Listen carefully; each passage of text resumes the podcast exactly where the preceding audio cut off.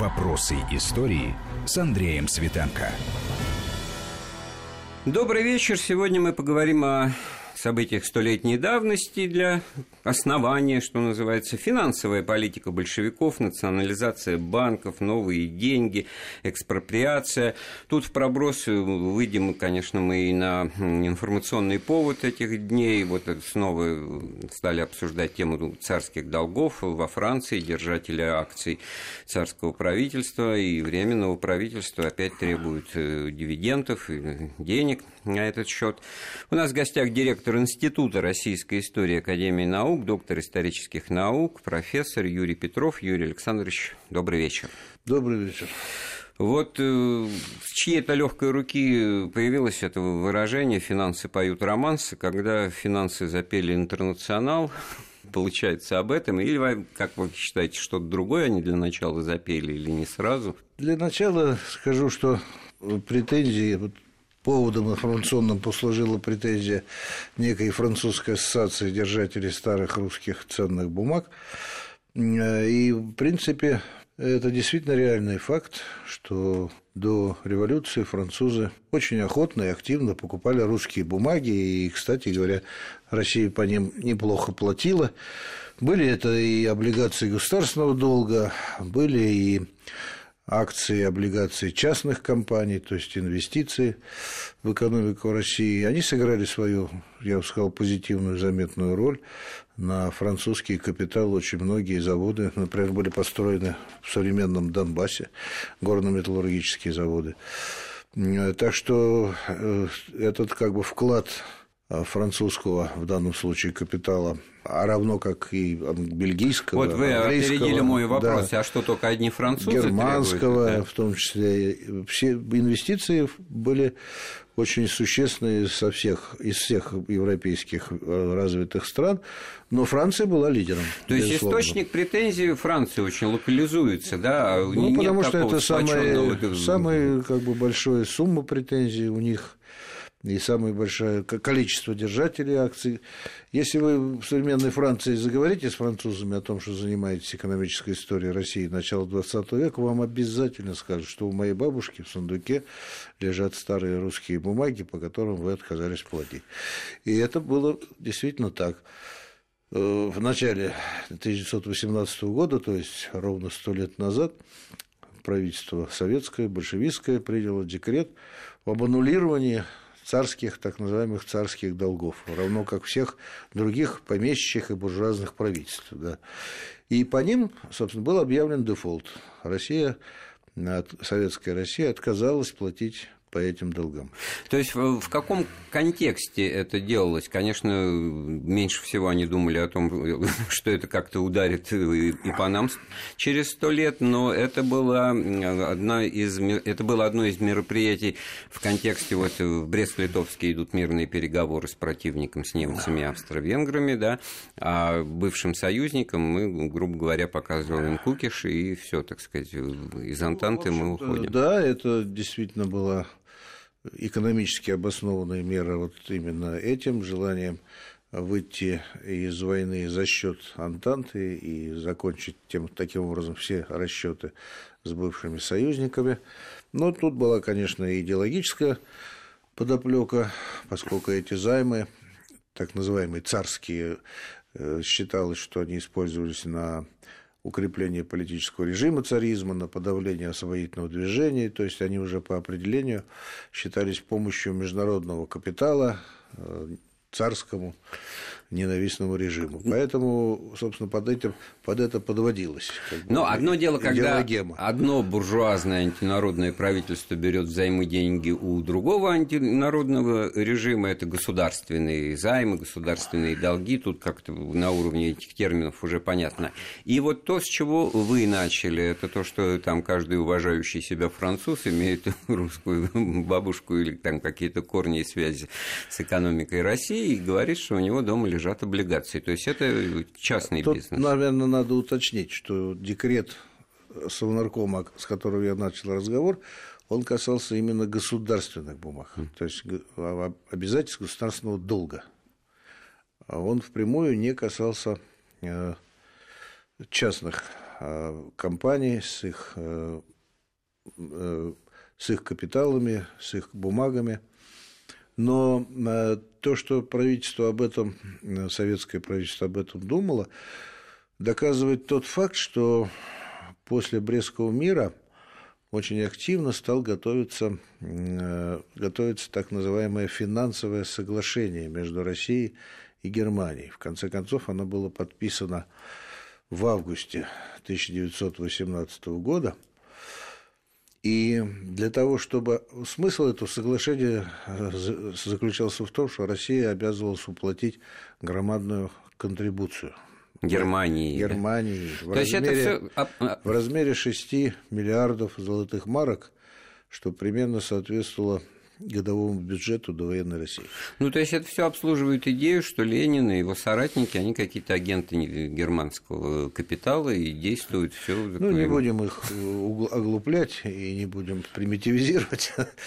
Дело тут было тоньше, на самом деле. Так вот, чтобы из этого соглашения финансового изъять частные компании, а их германских компаний было громадное количество, и тут до революции у нас сидели такие знаменитые концерны, которые сейчас, так сказать, гремят.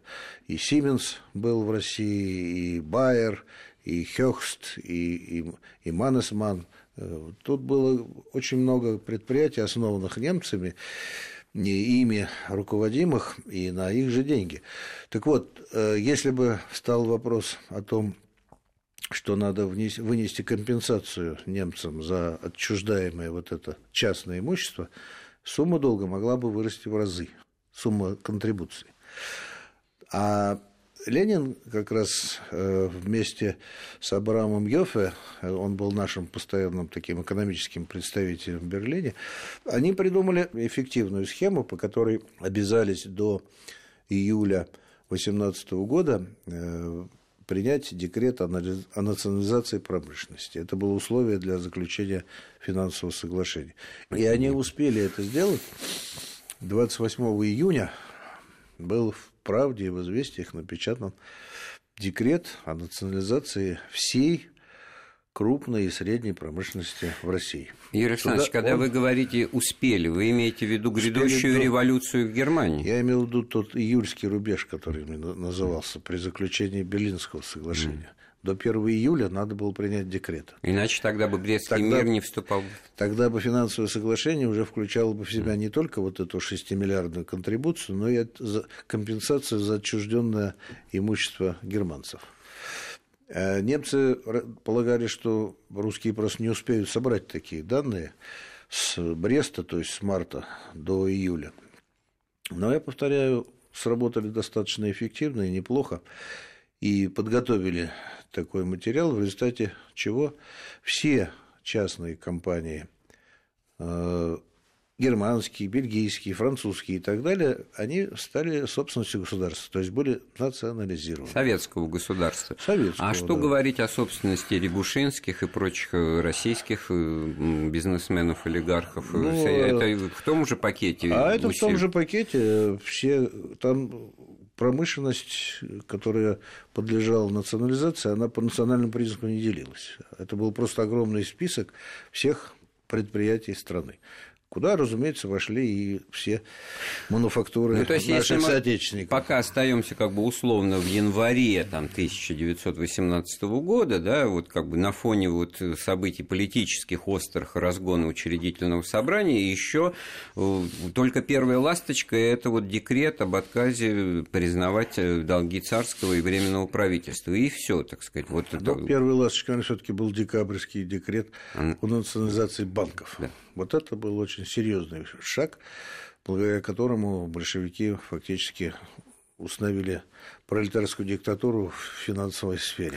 И Чё? вот если говорить о финансах, которые начали петь, так сказать, из чужого голоса, то, то э, именно декабрь 2017 года был таким рубежом. А как это выглядело? Тут как бы более-менее понятно теперешним людям. Что, деньги ваши стали наши, или что больше к этим Выглядело дверям это, не... Как, как называл это сам Ленин, позднее красногвардейской атакой на капитал. Лихой кавалерийской атакой на капитал. Машины, э, солдаты, комиссар при них, выехали одновременно рано утром во все крупные петроградские банки, вооруженной силой захватили их, отобрали ключи от кладовых и, собственно, установили караул и приказали банковским чиновникам э, следовать их указаниям. Я припоминаю статью из газеты в одной из своих рубрик «Разлом», я об этом подробно рассказывал. В трехдневный срок держателям ячеек явиться значит, для вскрытия и осмотра, чтобы подтвердить наличие в них каких-то средств, которые будут изыматься. А если не явитесь, то будут изъяты без... Зачем вообще даже идти тогда, непонятно, все конфискуется. О ячейках – это хороший, интересный вопрос. Их действительно было громадное число. В Петрограде было примерно 150 тысяч сейфов таких банковских. В Москве чуть меньше, но тоже больше 100 тысяч. А вы можете себе представить, как это можно открыть в три дня? Да. Разумеется, это потом был пролонгирован этот срок, и приглашали, так сказать, э, для того, чтобы э, система была ведь двух ключей тогда уже.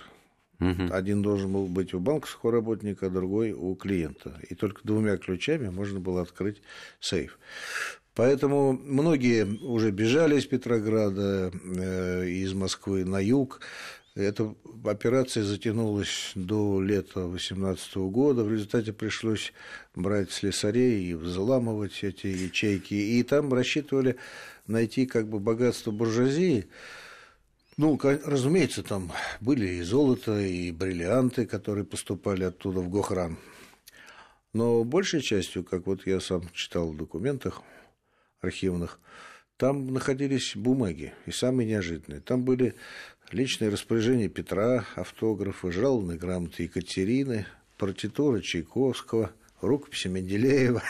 То есть ну, просто что люди считали самым ценным да. для себя, то они в сейфе и держали. Ну, в том числе, наверное, и облигации, и какие-то И, разумеется, там бумаги. было много фирменных договоров, э, всякого рода ценных бумаг. Это тоже э, было их очень много.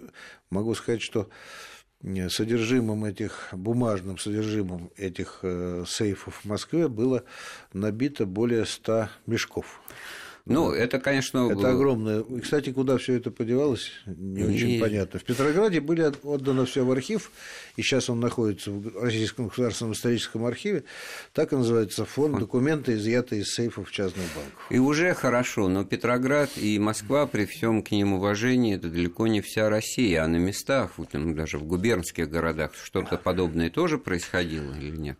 Происходило, но все-таки для начала 20 века все-таки давайте себе дадим отчет, что вся история России делалась именно здесь, да, и, и финансовые в том числе.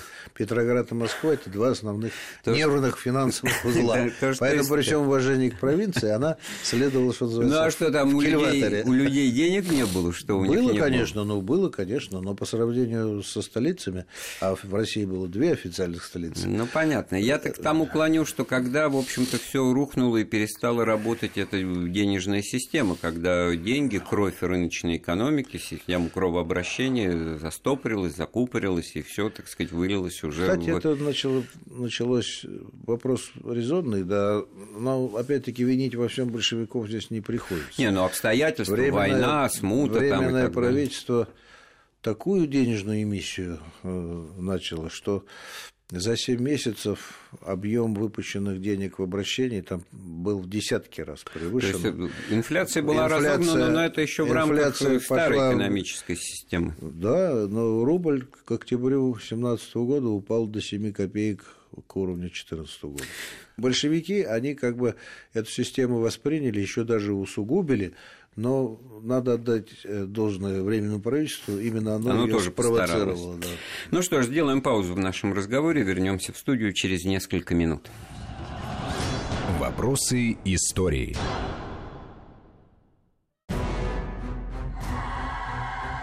Вопросы истории с Андреем Светенко. Мы вновь в студии Вести ФМ и продолжаем разговор о первых шагах в сфере финансов, о финансово-денежной политике большевиков образца столетней давности, первые декреты советской власти. Тут, конечно, во главе угла по разным причинам стоит и декрет об отказе от царских долгов и долгов Временного правительства. У нас в гостях директор Института российской истории Академии наук, доктор исторических наук Юрий Петров. Юрий Александрович, ну вот действительно, вы сказали, что Москва и Петроград – это определяющие, так сказать, кровеносную систему экономики центры, это нервные узлы финансовые, и овладеть, значит, банками в столицах – это уже был, так сказать, пол, даже не полдела, а более, да, но жизнь продолжается везде, в каждом месте, и какие-то деньги, вульгарно говоря, в кармане у каждого больше-меньше-то есть. Вот когда эти деньги перестали играть ту роль, которую они играли. Когда, на мой взгляд, произошло вот именно понимание и осознание у людей того, что случился переворот действительно капитальнейший, фундаментальнейший в их жизни а не просто политическая власть. Ну, ясно, что это произошло не 25 октября. Это Маяковский писал, что продолжили свой бег трамваи уже при социализме, да, но нет. Можно даже, здесь какой-то... Даже не 26-го и не 27-го. И вообще события в Петрограде сначала воспринимались как-то так не очень всерьез. Вот даже была такая шуточка ходила в Петрограде в октябре 17 года в любимом стихотворной форме. Э, есть бестолковица, сон уж не тот, что-то готовится, кто-то идет. Вот было ощущение, что что-то происходит, а даже никто, в общем, не очень понимал, э, что это и, и зачем. И дальнейший переворот как бы в сознании наступил, наверное, уже после того, как было распущено учредительное собрание. Вот это как вот раз январские это, вот, эти это, дни Это как раз ровно сто лет назад когда, в общем-то, с самой февральской революции был поставлен лозунг о том, что именно учредительное собрание соберется и выберет новую форму государственности, и, и это будет уже, видимо, не республика, а не монархия. Но, в общем, за конституантой оставлялось самые широкие права. И вдруг раз, и конституанта исчезла. И, и, и все оказались перед фактом того, что вот есть власть, оказывается, Совет народных комиссаров и другой никакой ожидать не приходится. Причем, если в семнадцатом году понимание политического спектра было такое, что есть социалистические, во множественном числе революционные партии, среди которых большевики, меньшевики, эсеры, там, народные социалисты, масса, запутаешься, да, есть партии, так вот, центристские типа кадетов, и, и вот куда-то за семнадцатый год э, подевались правые буржуазные классические партии, те же прогрессисты, октябристы, то есть уже он скукожился, этот спектр возможностей. Да. Там радикальные какие-то силы появились. Зато... Но он начал с февраля 2017 года скукоживаться, когда исчезли все проправительственные, так называемые черносотенные организации. Да, для начала монархистов они, они просто, не оказалось. Они да? просто исчезли, как бы, и, и все. Потом действительно либеральный, после октября либеральный спектр начал сжиматься. Ну, тут, конечно, большевики тоже э, вместе с левыми эсерами, будем справедливо говорить, тогда правительство было общее, э, приложили руку, издав известный декрет о врагах народа, в котором тех самых кадетов врагами объявили. И против них уже начались открытые репрессии. Я вспомню здесь убийство Шангарева и Кокошкина. Ну, просто растерзала толпа, да? Матросы их, причем в больнице, они лежали на, как бы, на лечении, и в больнице их просто забили насмерть.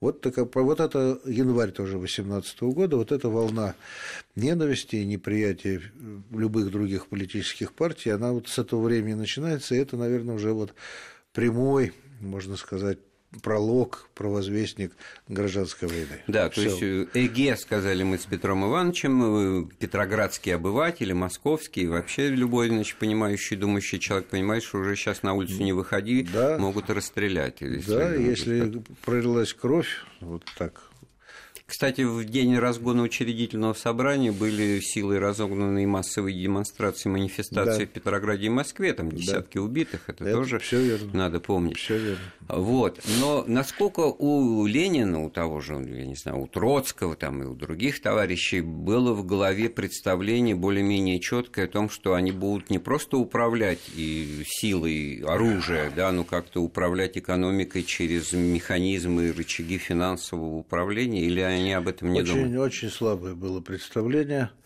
поскольку марксизм ничего конкретного тут не содержал, кроме общих лозунгов национализации банков, промышленности.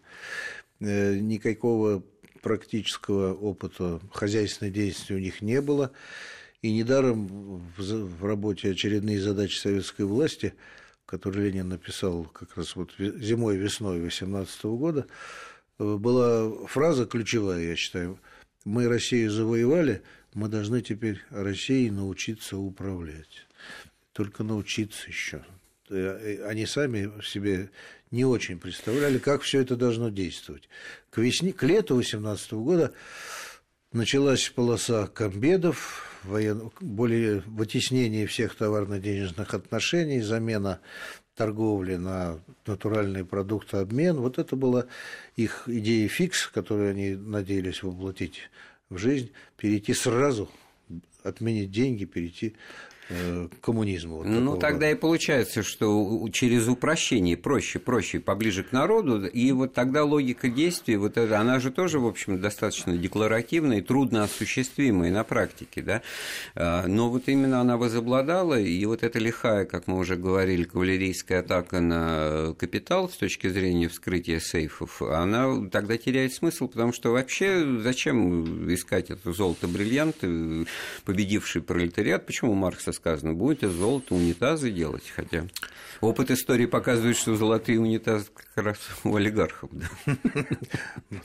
Я думаю, что все-таки при всех своих декларациях э, большевики э, ценности истинные, не бумажные деньги, так скажем, понимали им цену, и недаром все это было передано в Гохран под строжайшую охрану, и для внешнеэкономических расчетов они понимали, что это совершенно необходимо. И кстати говоря, мы не договорили историю про 6-миллиардную контрибуцию. Она же была частично даже выплачена. Выплачена. Причем немцы взяли часть контрибуции золотом, и всего было отправлено примерно 90 тонн золота из, из золотого запаса.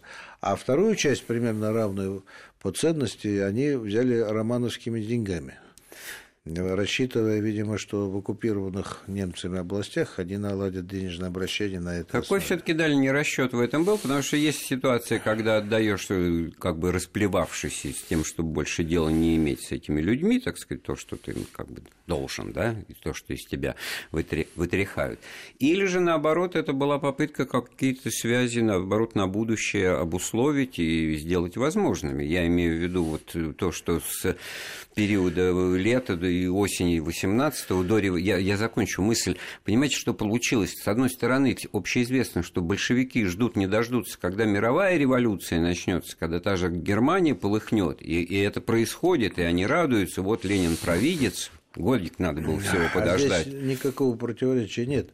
Ленин прямо говорил, нам надо откупиться от этих хищников, чтобы продержаться, чтобы дождаться революционных событий. И, в принципе, он, он угадал. Действительно, они продержались. Э, у власти революция в Германии, конечно же, дала новый толчок и у власти большевиков в России. Единственное, что вот эти 90 тонн золота пропали. Немцы их не вернули, разумеется. Они... А почему они должны были их возвращать? Ну, даже революционные. А вот это вот интересный вопрос. А вот новая революционная абсолютно как бы действуя должна в логике того же русского революционного правительства ну, ленинского отказываться от долгов своего императора. Если бы, если бы к власти пришли не либералы в результате ноябрьской революции в Германии, а вот такие же спартаковцы, как Роза Люксембург и Карл Липних, я думаю, что они бы вернули да, эти деньги. Чтобы завершить разговор о судьбе золота, изъятого немцами в России по финансовому соглашению 2018 года, хотел бы такую историю привести довольно трагикомическую. Это золото поступило в Берлин, и в подвалах Райхсбанка хранилось, а после заключения Версальского мирного договора оно было передано Антанте и перекочевало в подвалы Банка Франции в Париже на бульваре Мальшерб. И... То есть можно сейчас сказать, а вы его там поищите, вот это вот э, то, что Думаю, нашли. что это все было переплавлено, конечно, слитки все были обезличены. Но, тем не менее, французы никогда это не признавали и никогда не засчитывали это золото в счет своих претензий к России. А объем сделки 90 тонн золота – это очень серьезные деньги, которые могли бы и нам сейчас погасить большую часть претензий, предъявляемых ныне. Да. Хорошо, сделаем очередную паузу в разговоре. У нас в гостях профессор Юрий Петров. Вопросы истории.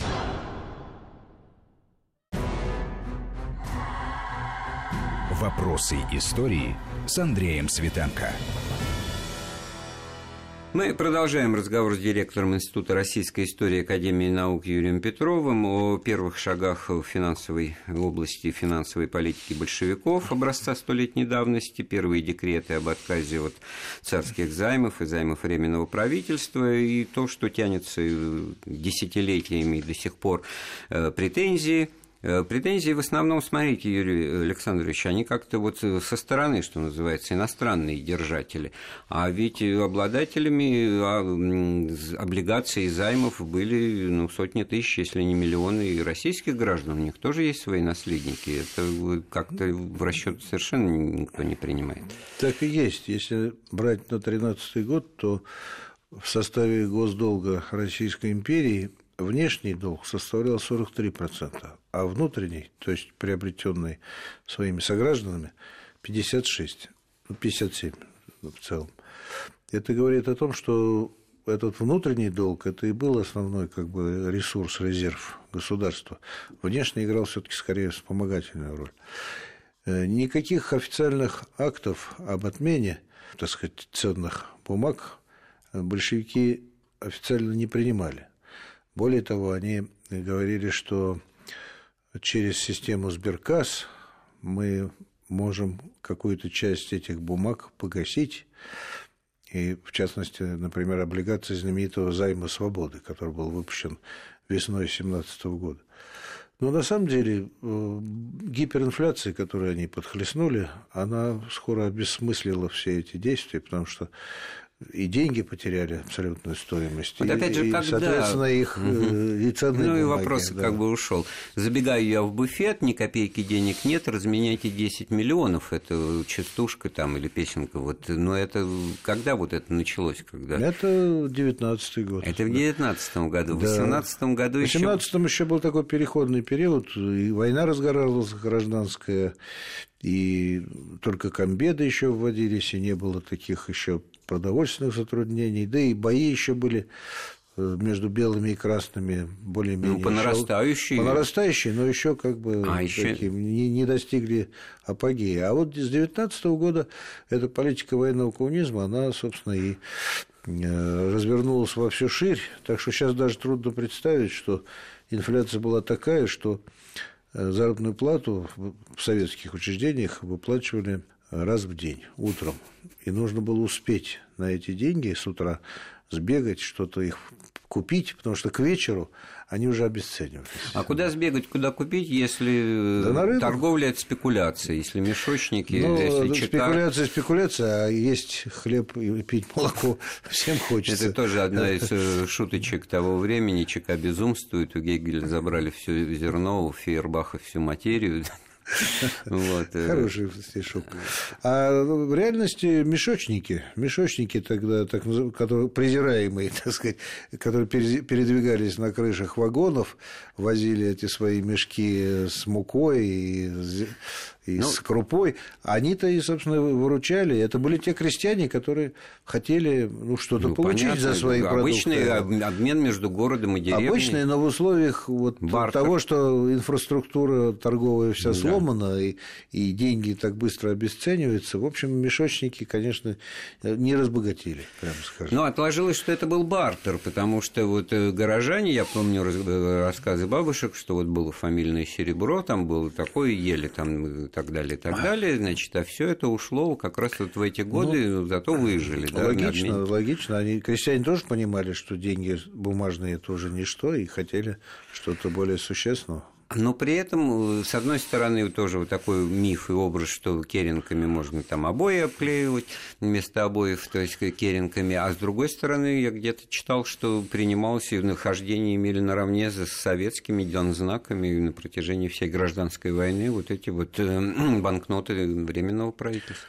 Да, вообще у советского правительства свои деньги появились отнюдь не сразу, а буквально до середины 18 года в обращении были запасы, накопленные еще временным правительством. И только первые советские дензнаки, они вот где-то с середины 18 года и начали поступать. А, а зазорчик, Поэтому да. эти самые Керенки, Керенки, они принимали, э, принимались, разумеется, но вопрос был в том, что они ничего уже практически не стоили. Ну, понятно, что это были уже не и, те деньги, но они и все-таки обойная были бумага, так сказать, для крестьян оказывалась дороже, чем один знак. Но самое главное, вот то, что, оказывается, зазорчик-то в полгода вот паузы в финансовой политике, ну, что не было такой продуманности, ведь все строилось, потом-то будет строиться на том, что это революционная теория, все все, так сказать, база фундаментальная, это теоретическая, подведена, как и что делать, в какой день, в результате чистейшей воды импровизации Это получается. абсолютная, да, импровизация, метод тыка, получится, не получится, очень, никаких реальных как бы, теоретических основ, сплошной эксперимент и, конечно же, и очень сильный э, идеологический угар. Быстрее к коммунизму. Вот сейчас отменим деньги и, и наступит коммунизм. Вот это то ли романтическое, то ли безумное увлечение тогда идеей коммунизма, оно вот сыграло свою роль в том, что э, военный коммунизм он наступил все-таки достаточно быстро в России, и, к несчастью, принес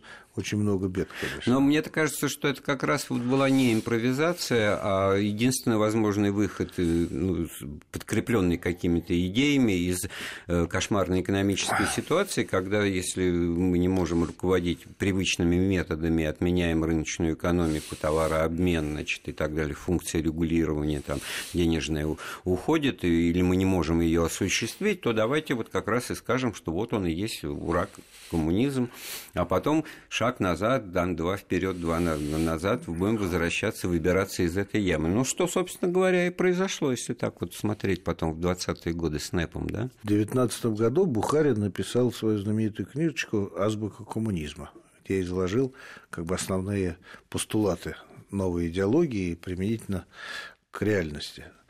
Ленин внимательно ее посмотрел, всю исчеркал, всю искритиковал напрочь, но только один раздел пометил как превосходный.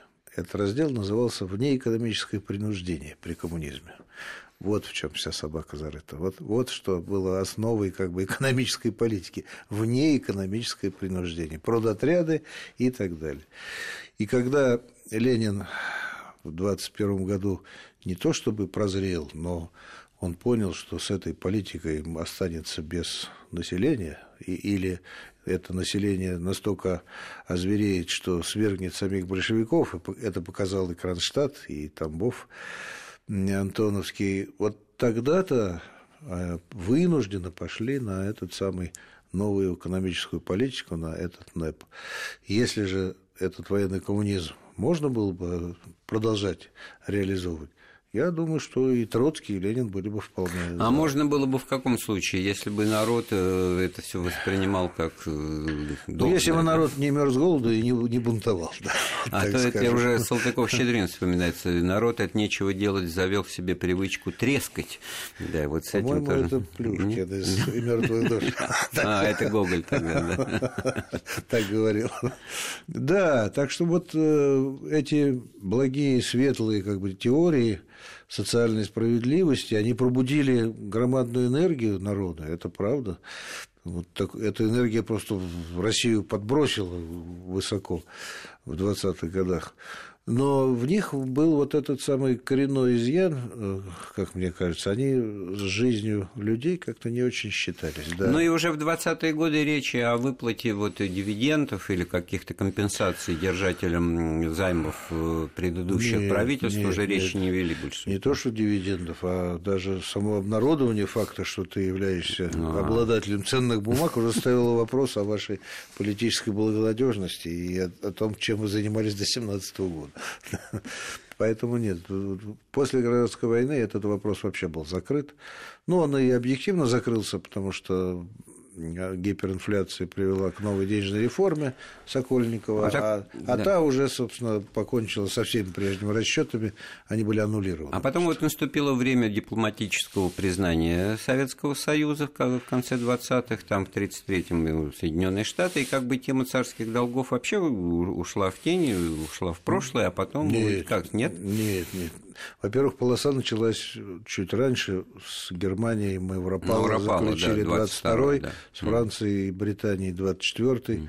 То есть уже так восстановление отношений началось, но они ничего не забыли, и требование уплаты по прежним долгам было одним из основных при любых переговорах экономических. Да.